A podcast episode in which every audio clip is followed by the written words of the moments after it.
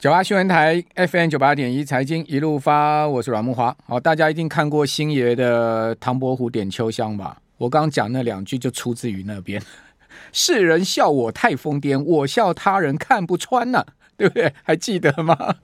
星爷不就是怪腔怪调的讲了这两句？事实上，这后面还有两句，那真的是唐伯虎的这个呃创作哈。后面两句是什么啊？叫做“不见武林豪杰墓，无花无酒锄作田”。大家知道什么意思吗？前面两句都懂，对不对？后面两句我解释给你听。他说啊，你看那些王公贵族啊，哦，他们死后啊，他们坟前有酒有肉吗？没有，他们坟前现在都是被人家做这个耕田用了。意思是说什么？哎呀，你不要太在乎这些事情啦，疯疯癫癫过一世啊，快快乐乐做自己就好了啦。哈，其实我蛮。认同这样的想法哈，我就很想做自己，我就是很喜欢做自己就对了。世人笑我太疯癫了，我笑他人看不穿。你看得懂 AI 吗？你看不懂吗？你看不懂伟创就涨到八十嘛，这个广达涨到一百四嘛，对，你看不懂，你看不懂光宝科今天又涨停板嘛？你看不懂华航跟长隆两张股票加起来成交一百万张，哎，台湾才多少人呢？成交一百万张啊，代表每一个人。如果有一张买卖的话，那是一百万人呐、啊！哎呀，真是太疯癫了哈！这个美股也是很疯癫哦，费半指今年可以涨百分之四十。我们赶快请教富兰克林投顾的资深协理梁佩玲，佩玲你好，慕驊大哥，各位听众朋友、观众朋友，大家好。你你一定看过芝麻九品官吧？呃，没有有 没看过，请请看一下龙翔，他不 他每每个每个一两个礼拜就会播一次，看过很多次。对，唐伯虎点秋香有看过吗？对对对，好，是现在这个经典，世人真的太疯癫了吗？这个行情是很疯癫吗？你觉得？呃，的确，其实老实说，我今天早上看到联准会的一个会后声明，加上它的利率点阵图，那看到美股最后还能够上涨，尤其是科技股还是一个最强势的市场，的确是有点跌破眼镜啦。那我觉得这当中，当然其实我们待会可以再仔细解剖一下，到底为什么联准会呃，大家现在都称它是一个英式的暂停升息，但是如果就整个股市的表现上来看，为什么还能够这么强劲的原因哦？那基本上我呃先讲结论好了，基本上我们觉得，其实联准会这一次的一个暂停升息应该是符合预期。那只是说，其实就利率点阵图来看的话，的确如果暗示今年年底之前还要再升息两码的话，的确我觉得就昨天的一个。股市甚至像今天的雅股反应，我觉得都还算是蛮具备有韧性的。我觉得就呃背后应该就是有开始去反映有一些基本面的支撑。那最主要是另外一个角度，就是从联准会对于今年的经济展望，其实它是把今年的美国经济成长率从原本的四零点四上调到一个 percent，然后失业率预估是从四点五下调到四点一个 percent。那虽然说它同样也上调在通膨率的预估，尤其是核心通膨率的。部分这部分也是呃联准会主席鲍尔说，为什么他们在利率点阵图的部分会往上调的原因，但是因为联准会对于整个经济展望是没有原先预期的那么悲观，尤其是在失业率也就是就业市场的部分，也部分目前如果就联准会这一份展望来看的话，基本上也就让下半年联呃美国经济有可能陷入硬着陆的几率基本上已经降到了极低的状态，所以今年是应该是一个软着陆的一个部分。那至于在明年就是一个非常温和的成长，但是也不会进入到一个就是也没有到什么什么衰退的一个状况，所以我觉得这是背后在反映股市上来看的话，是开始去反映在一些整个经济基本面有可能在下半年呃落底的一个迹象。那但另外一个，我们也从一些 OECD 的领先指标，如果就全球的一个领先指标来看的话呢，基本上也只有美国基本上月变动率还在往下跌，但其他市场甚至像亚洲啊都已经进。认在日本的部分都已经进入到所谓的复苏。那欧洲虽然最近的数据比较弱一点，但是它基本上也是在一个复苏的一个区间。虽然说这个复苏看起来是。幼苗才刚刚开始啦，我觉得可能不是那么的一个确立，但基本上呃摆脱景气谷底应该是一个比较确定的一个事情。那这也是为什么我觉得股市来看的话，基本上是在一个呃就是有除了反映就是在呃联准会对于经济展望比较有信心的一个状态，那也反映了其他区域市场看起来经济也开始有一些改善的一个迹象。那当然最重要的，我觉得真的还是就是刚木华大哥一开始提到的，其实今年以来如果真的是是看基本面的一个来操作的，不论是机构法人或者是一般投资人，呃，基本上其实是没有办法参与到这一波市场。但我觉得从五月份的美股的一个，尤其 NVIDIA 的财测出来之后，再加上上个礼拜。呃，六月八号，美国史坦普百指数已经正式反弹二十个 percent，进入到技术性的牛市。其实这部分都让更多的，不论是散户投资人或者是机构法人都有去进场追价这样的一个动作。因为这就所谓的一个呃担心错失行情，最近很多机构法人都在讨论这件事，就是所谓的 FOMO，Fear of Missing Out，就是我担心错失了。那因为今年是呃前几个月的绩效落后，所以我觉得现在有一个急速要去补仓的一个状态。那当然。如果就目前的一些指标来看的话，科技股跟半导体股还是最强的一个。就是如果就我们内部的一些呃量化的 model，它也是最强势的市场。那只是说，的确，如果你就一些技术性的指标，不论像是十四天的 RSI 啊，或者是有一些 CNN 的极度呃贪婪指数，呃恐惧跟贪婪指数也都已经进入到极度贪婪的状态。所以这当中，我觉得呃就是现在的行情真的很难说。就是呃第一个可能不要去预设。高点，那也不能完全空手，只是说，如果你先前 没有进场的投资人的话，我觉得也不用那么贸然去现在去追啦。现在去追一百四的广达，八十块的伟创，那你四十块的长荣，对对对，对，其实会很尴尬。可是有时候就会在这种状况之下，他又一直涨。对对对，所以我觉得、就是、我，我跟我们小编讲，去买长隆航的时候才二十六块，才才一个月一个多月两个月前。有跟我们说，有啊，我们刚刚有听众朋友抖内我们一百七十块啊，那个露露券啊，说谢谢木华哥报的 C 三 AI 哦，不敢犯太多钱，但是还是小赚了四十趴，请大家喝咖啡。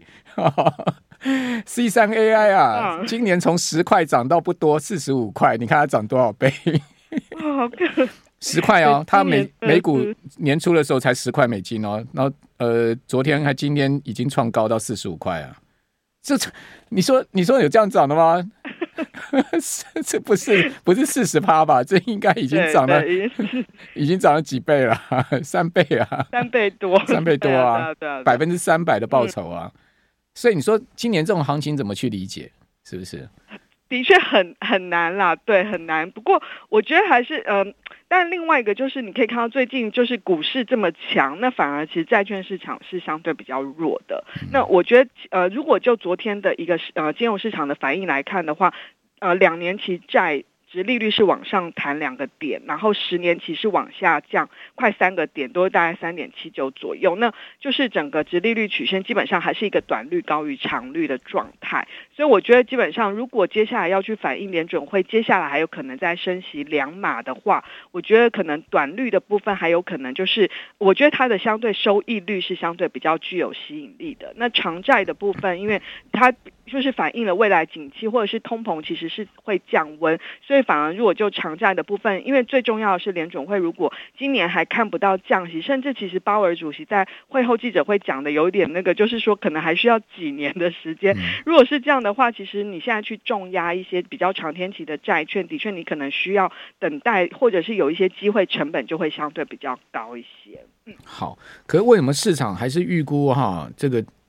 呃，明年会降息，而且点阵图也告诉我们，明年确实是要降，因为点阵图说明年的利率是四点六嘛。对，四点六的话，那今年如果到五点六的话，就代表明年会降息一一个百分点嘛。对，其实我觉得很有趣的是，这一次虽然联准会的利率点阵图是暗示说它年底之前有可能再升息两码，但是其实我们如果就利率期货，好，利率期货反映市场的交易，大概就是预估会再升一码。那呃，除了利率期货之外，其实我们从一些券商的看法，像美银、美林的确是估七月跟九月有可能再各升一码，但是像高盛的部分就预估七月再升一码应该就结束了，那甚至反而摩根斯坦利是估就不会再升。你可以看得出来，最主要的原因，我觉得是在于，其实从这个礼拜公布出来的五月份 CPI 跟 PPI 的一个年增率来看，都是在放缓的。虽然说，呃，像核心的一个 CPI 通膨年增率五点三个 percent，看起来比预估来的高一些，五点二个 percent，但是你可以看它里面的一些细项指标。不论是就是如果是核心的物价，就是在二手车价格是推升上涨的原因，另外一个就是在租金的部分，住房成本也是它上涨原因。但是你可以就其他的一些领先指标，其实未来这些价格应该是有机会持续往下走。所以我觉得这是为什么，其实有另外一方面的说法是，联准会透过这一个呃利率点阵图这样子的一个表态啦，也希望能够去呃重新调整大家对于它今年有可能会降息的预期。所以我觉得是一个比较偏向于政策表态。那因为其实鲍尔主席也讲得很清楚，就是说到底七月份会怎么做，他们现在没有一定的版本，真的要看接下来的数据而定。那也就是说，未来任一个经济数据的变动，就会成为呃投资人真的就是要用放大镜来检视。那这部分当然还是会或多或少增添金融市场的一个波动性。好的，呃，欧洲央行哈，这个今天稍晚也会做出最新的利率决议，一般上预估会升息一码哈，会不会是这样情况呢？好，这等一下我们回来谈。九八新闻台 FM 九八点一财经一路发，我是阮梦华。我们今天访问的是富兰克林投顾的资深协理梁佩玲哈。呃，现在目前欧洲央行啊正在开会啊，利率决议的前瞻是二十五个基点，应该是没有悬念了哈。那另外呢，也预估缩表可能会加速哦。哦，交易员现在目前预测哈，存款呃便利利率哈，在九月就会达到低于三点七五的峰值哈，意味着在这一次加息之后，欧洲央行可能会再加息二十五个基点，好，也就是说还有两码的空间。哦，尽管呢，美国联准会呃决定跳过升息哦，欧洲央行呢。呃，市场预估还会继续鹰派路线，而且宣布再次升息。哦，在今天晚上的八点十五分，然后 ECB 好，欧洲央行将会公布最新一轮的利率决议。哦，那另外呢，同时也可能进一步缩减哈资产负债表。哦，这会使得欧洲央行的三大关键利率在不到一年时间里面呢，已经整整提高了有四百个基点。那美国联准会呢，是一年多来是提高了有五百个基点哈。那其中存款便利利率达到百分之三点五哈，这个是二零零八年十一月以来最高的水平。再融资利率达到百分之四，好，边际贷款利率达到百分之四点二五。这个部分继续请教佩林，就是说这个加息二十五个基点是不是？已成定案了呢？嗯，对。如果其实就连呃欧洲央行主席拉加德最近的谈话，其实很明确的说，就是没有证据证明欧元区的通膨已经看到了顶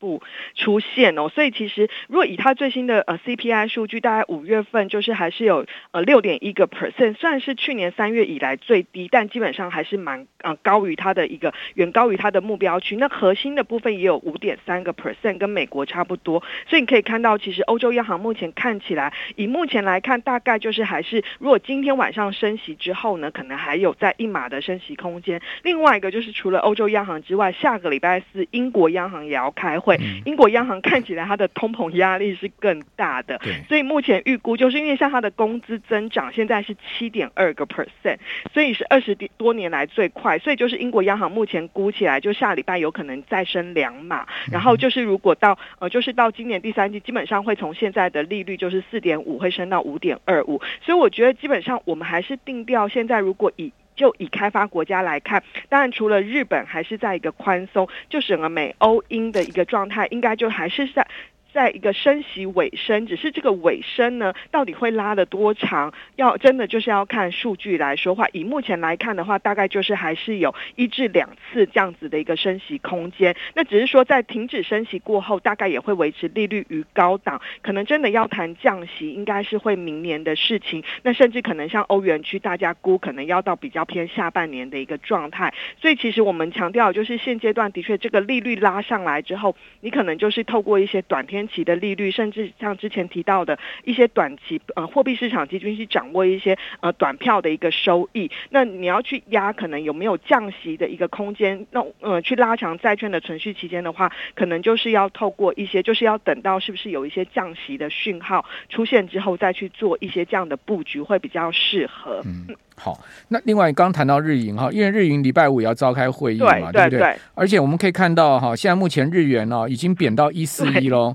哦，现在日元贬了有一块之多啊，这个贬幅高达百分之零点七五哈，日元再创了今年的汇价的低点哈。那日元是一路的这样子一个贬下去，哦，是不是预估呢？日银仍然会在这个礼拜五的会议上维持哈既定的宽松路线不变呢？诶，目前看起来的确市场的预估是啦，因为最主要是在于新任的一个央行总裁上任之后，其实他的态度还是相对比较偏鸽派一些。就是虽然目前呃日本的一个核心通膨也是有来到四十年来的高点，大概就在三点多个 percent，但基本上你可以看到，相较于美欧都还有四五个 percent，其实还是有一段距离。另外一个就是日本，因为他们过去几年呃长期受到通缩的影响，所以其实日本央行是说至少可能要他们会进入到一个观察期。要等到整个通膨真的很明确的进入到一个上升趋势，所以我觉得如果对在在对照在目前的货币政策开始全球出现了分化或者是分歧的状态之下，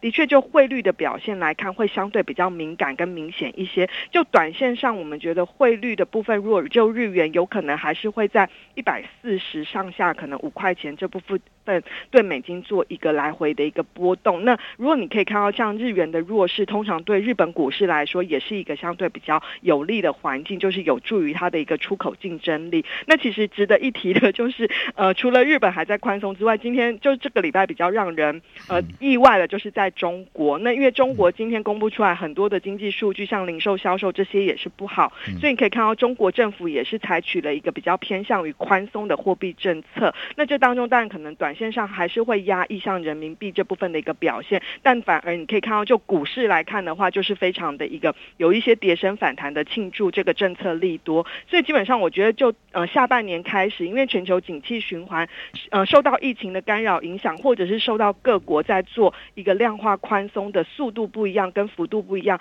其实全球的景气循环开始 cycle 走的有一点不太呃状况，这个或它的基期有点不太一样，但基本上我们觉得就整个景气来看的话，我们还是定调今年是一个全球景气相对的呃低点，那呃低点，那明年是有机会缓步的复苏。那呃美国当然是一个另外一个比较特别的情况，但基本上美国可能就是一个相对持平。那如果是这样的话，的确股市会去提前反应，所以。随着股市这一波的上涨，可能一开始会从所谓的无稽之谈，下半年会开始看到有一些基本面的支撑。那我也觉得，因为在今年的股市上涨之后，真的很多投资人会开始比较去询问是不是要去追。那我觉得，当然短线上都会有一些震荡。那我觉得另外一个角度是可以用长线保护短线的方式，就是如果真的短线上你呃真的觉得呃怕错失行情，想要去追的话，至少也是要去挑有基本面支撑，而并不是完。完全一个可能靠一个话题啦，或者是想象的题材，那这部分如果真的万一整个市场出现一些情绪性的一个反转的话，可能这部分的一个修正，或者是就会成为一个比较大的一个风险。好，呃，港股也涨了四百二十点嘛，恒生指数涨了两趴嘛，哦，呃，今天收盘港股是突破了季线哦，好，原本是这个深度跌破季线，跌到一万八哈。那今年已经回到了一万九千八百点哈，这个呃差不多半个月的时间哦，港股恒生指数已经涨了有差不多一千八百点上来了哈，差不多十趴左右哈，这个很明显的在做个呃反弹哦，哦在做反弹会不会回升我不敢讲哈，不过刚刚讲说这个人民币哈，人民币汇价又再创新低啊，啊已经来到七点一七了，这个贬幅百分之零点一五。呃，这两天一直在这个七点一七啊一八这个位置啊，在这边呃要感觉要去测七点二的这个大关了哈。我个人如果大胆预测的话，我觉得人民币贬向八块哈，贬破七点二向八块走，应该是大概率事件了。哦，因为大陆的经济情况真的看起来只有只只有让人民币贬了。不，但我不是讲今年，我我的意思是说往八块走，应该蛮一个 long term 的目标了。这个没办法，那日本当时经济不好，二零一三年安倍也是只有让日元贬啊，这才能刺激出口啊，才能让它制造业稳住啊，就业稳住，这没有办法了。嗯，所以我看那个人民币 这样子的一个走势很明显啊。哦，而且它一直在降息嘛，今年 NLF 也降了十个基点嘛，对不对？对对对，那当然另外一个，我觉得现在中国跟日本不一样，是它现在又面临到一个国际地缘政治的一个挑战啦，所以这部分当然对它的需求。就是出口面这部分产品的需求，我觉得是有一些短线上还是有一些压力。不过基本上，我觉得它现在就是今天商务部已经说，就是它是要靠今年是一个消费提振年嘛，所以我觉得，当然如果你现在还想就是想要去中国市场捡便宜，或者是找一些呃还没有涨的机会的话，我觉得消费啦，或者是有一些就是还是像 AI 这种，它可能当然要去找有基本面支撑的，我觉得这部分可能还是一个未来有可能布局的一个方向。好，那佩玲，你刚刚讲说这个债券债券的布局哈，以贵公司来的这个观点来看的话，现在股债比大家应该放什么样的位置？之前我们一直在跟大家提，就是股。股四债六啦，那当然的确，我觉得随着就是目前呃不完全说是因为股市上涨，那当然我觉得另外一个就是刚刚提到我们有看到一些经济指标有露出一些改善的迹象，所以目前我们是偏好股五债五的一个比重。那这当中的债五，我们这当中可能涵盖了有五到十个 percent 的美元短期票券型基金，就是刚刚提到像现在三个月美国期的国库券利率是五点二个 percent，其实比起十年期三点八个 percent 都还来得高了蛮多。那而且你这部分又没有这个利率风险，又相对比较小，所以我觉得是比较适合，就是可以考虑在美元短票的部分。那呃股票的部，那债券的部分，我们还是优先看好，就是在一些复合债，不论是公债，然后呃投资级债最优先，然后搭配一些非投资等级债。那建议是靠拢在一些比较中天期，可能就是介于三到五年左右的存续期间，先不用拉的那么长。那股票的部分优先看好是有趋趋势题材。像是数位转型啦，AI，还有像是脱碳经济，就是。好，谢谢梁佩玲，谢谢。